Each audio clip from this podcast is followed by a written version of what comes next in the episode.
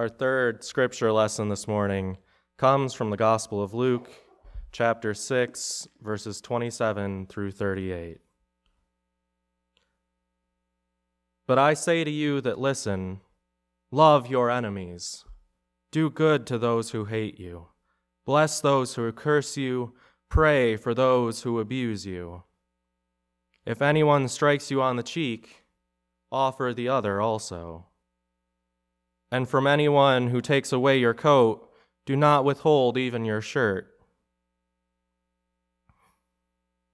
Give to everyone who begs from you, and if anyone takes away your goods, do not ask for them again.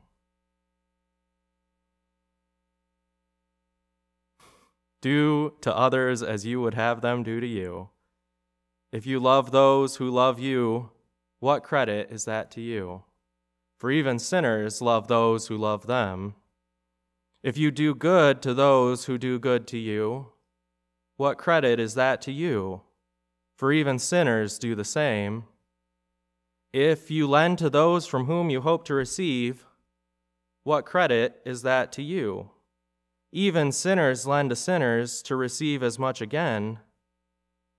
But love your enemies, do good, and lend, expecting nothing in return. Your reward will be great, and you will be children of the Most High. For he is kind to the ungrateful and the wicked. Be merciful, just as your Father is merciful. Do not judge, and you will not be judged. Do not condemn, and you will not be condemned. Forgive, and you will be forgiven. Give, and it will be given to you. A good measure, pressed down, shaken together, running over, will be put into your lap. For the measure you give will be the measure you get back. The Gospel of the Lord.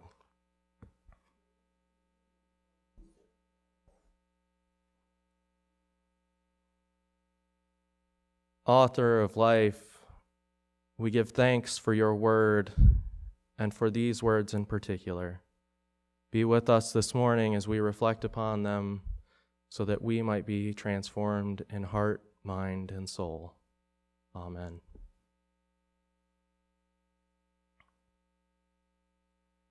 Everyone who spends time with the scriptures develops their own canon with the canon. These are the certain texts that speak to each of our hearts more clearly than the others. Today's reading is at the very core of my canon.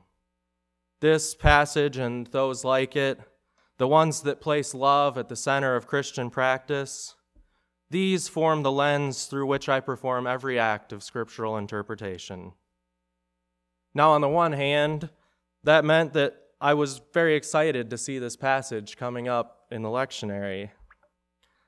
On the other hand, do any of you have something that you get so excited about that when you get a chance to talk about it, you just sort of start babbling? That's kind of how I feel about this passage and all of the things that come from it. So let me start by focusing in on two particular verses. In verses 32 and 33, Christ says, If you love those who love you, what credit is that to you? For even sinners love those who love them. If you do good to those who do good to you, what credit is that to you? For even sinners do the same. The reason that I want to focus in on these questions is because they provide some concreteness to what Christ is teaching. It's one thing to hear the phrase, love your enemies. It's another thing to start asking what that actually looks like. Sometimes, when we're dealing with these weighty sorts of questions, it can help us to receive them in new ways. I want to share with you a bit of a story titled Children of the Grave. This story is actually a comic written by Clinton's own Tom Waltz. In case you're not familiar with it, I'm going to share part of the blurb from the back cover of the trade copy so that you can have a sense of what the story is about. Children of the Grave is the harrowing story of Team Orphan, a United States Special Forces team made up of three hardened warriors who have been tasked with the assassination of Colonel Akbar Ahsan, a maniacal terrorist guilty of genocide on a massive scale, especially against the children of his enemies.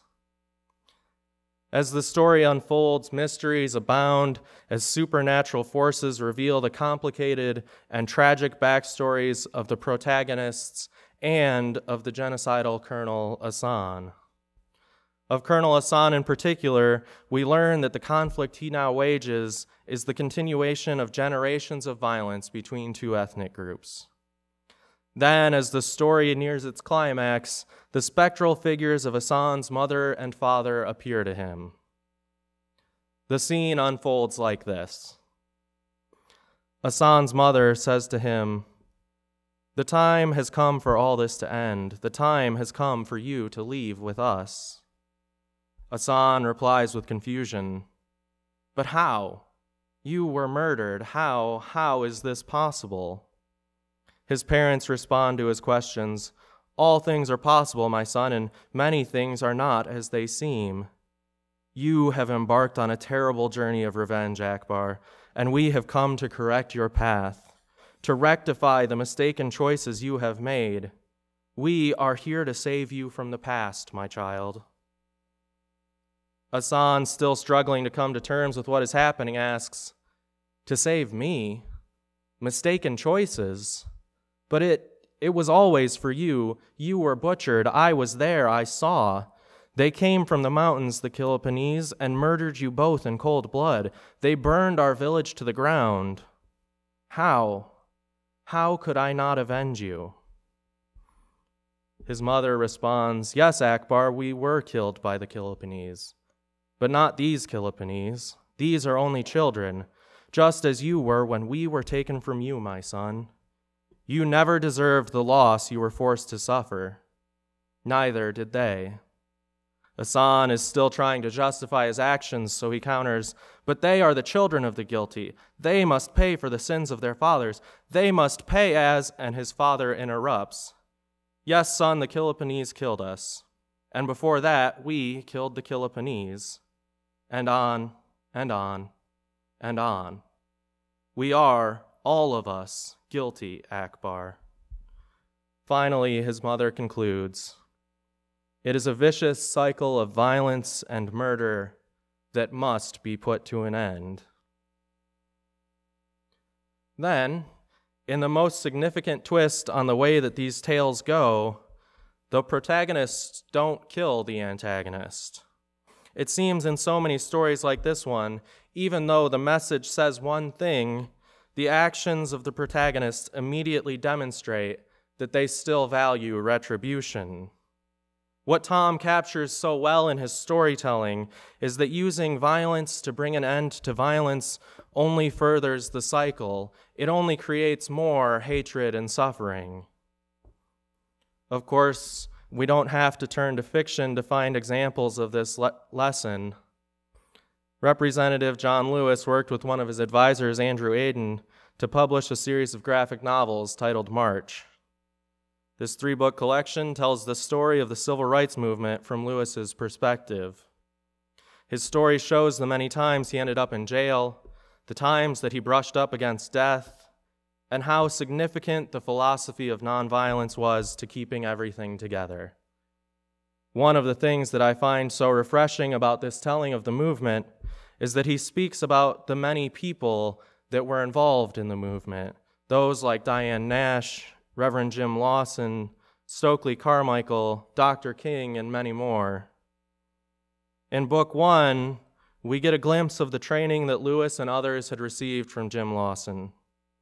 Lewis says Lawson taught us to protect ourselves, how to disarm our attackers by connecting with their humanity, how to protect each other, how to survive. But the hardest part to learn, to truly understand deep in your heart, was how to find love for your attacker. And I believe that the key to that statement lies in the clause by connecting with their humanity. Finding love for your enemies isn't easy, but it's the key to rejecting the same hatred that lives in their hearts. To find love for one's enemies is to remember that they are created in the image of God. It is to see that the hatred in their heart is not the totality of who they are, but a sickness that drives them to madness. Later in Book 2, Lewis recounts how Reverend Lawson was pushed to the margins of the Student Nonviolent Coordinating Committee. It's at this point that Lewis brings up the fact that Lawson had written the statement of purpose for their group. In part, the statement reads Through nonviolence, courage displaces fear, love transforms hate, acceptance dissipates prejudice, hope ends despair. Peace dominates war, faith reconciles doubt. Mutual regard cancels enmity. Justice for all overthrows injustice. The redemptive community supersedes systems of gross social immorality. Love is the central motif of nonviolence. Love is the force by which God binds man to himself and man to man. Such love goes to the extreme it remains loving and forgiving even in the midst of hostility. It matches the capacity of evil to inflict suffering with an even more enduring capacity to absorb evil, all, while, all the while persisting in love. You see, love is not some wishy washy force. Love is the essence of God's being. It has the power to topple governments and yet the softness to mend wounds. Love is the thing that keeps us human. It is the thing that lets us see the divine worth in others. It's the thing that binds all of creation together. So when we give up on loving our enemies, we start down the path to not loving our neighbors. When we accept hate as a useful tool, we stop seeing the usefulness of love there's a saying that says, when you have a hammer, every problem looks like a nail. Well, when you start using hate as a tool, every person starts to look like an enemy. Every disagreement becomes a declaration of war. As I watched the prayers and worship of General Conference yesterday, I decided to get on social media to see if anything was being said by people who were there. I was disappointed when I opened Twitter and saw people up in arms over the fact that the church was taking a day of prayer before getting to the business at hand. These people are so ready for a fight that they would set aside the chance to invoke the blessings of God. They're so quick to get to the debate that they would overlook the human element of it all. This was a chance to worship our God in a truly global service, representing all the regions of the globe where there are United Methodists. But in the name of diversity, they would rush through a celebration of diversity.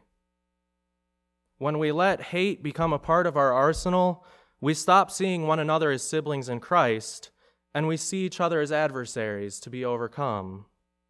This is the insidious nature of hatred. It slowly pushes the love out of our hearts so that we don't even see it happening. At the age of 72, John Wesley was troubled by a development within his Methodist societies.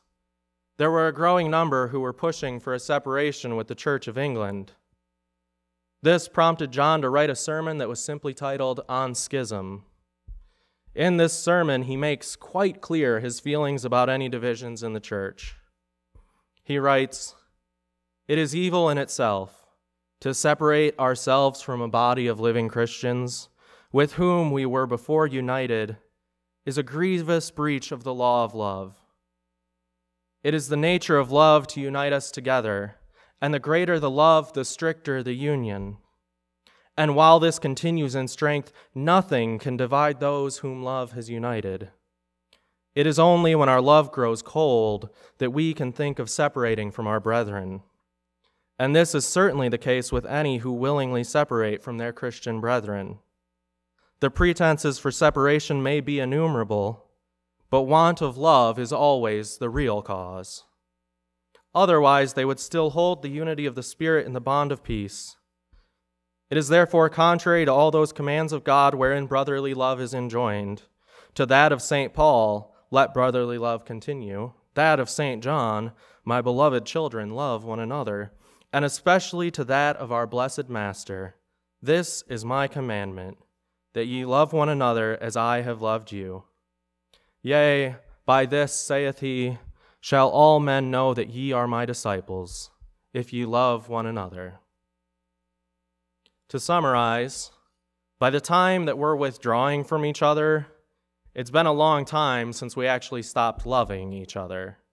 By the time we give voice to our feelings of discontent and resentment, we've harbored the seed of hatred within our hearts so that it has grown like a mighty oak. So be merciful to one another, not just in the big things, but also in the little things, so that they don't become big things. Don't give hatred a place to grow in your heart Nurture the love of Christ that is within you. Let love be your Christian witness. Meet hatred with love. Meet fury with gentleness. Meet anxiety with patience. We see how hatred multiplies hatred whenever we turn on the news or see how people speak to one another online. Resist the ways of the world. Show the world a better way to be, a more holy way to live. Let love lead the world toward the kingdom. No one should ever have to ask whether you follow Christ, because it should be self evident in the love that you have for all of God's creation. Amen.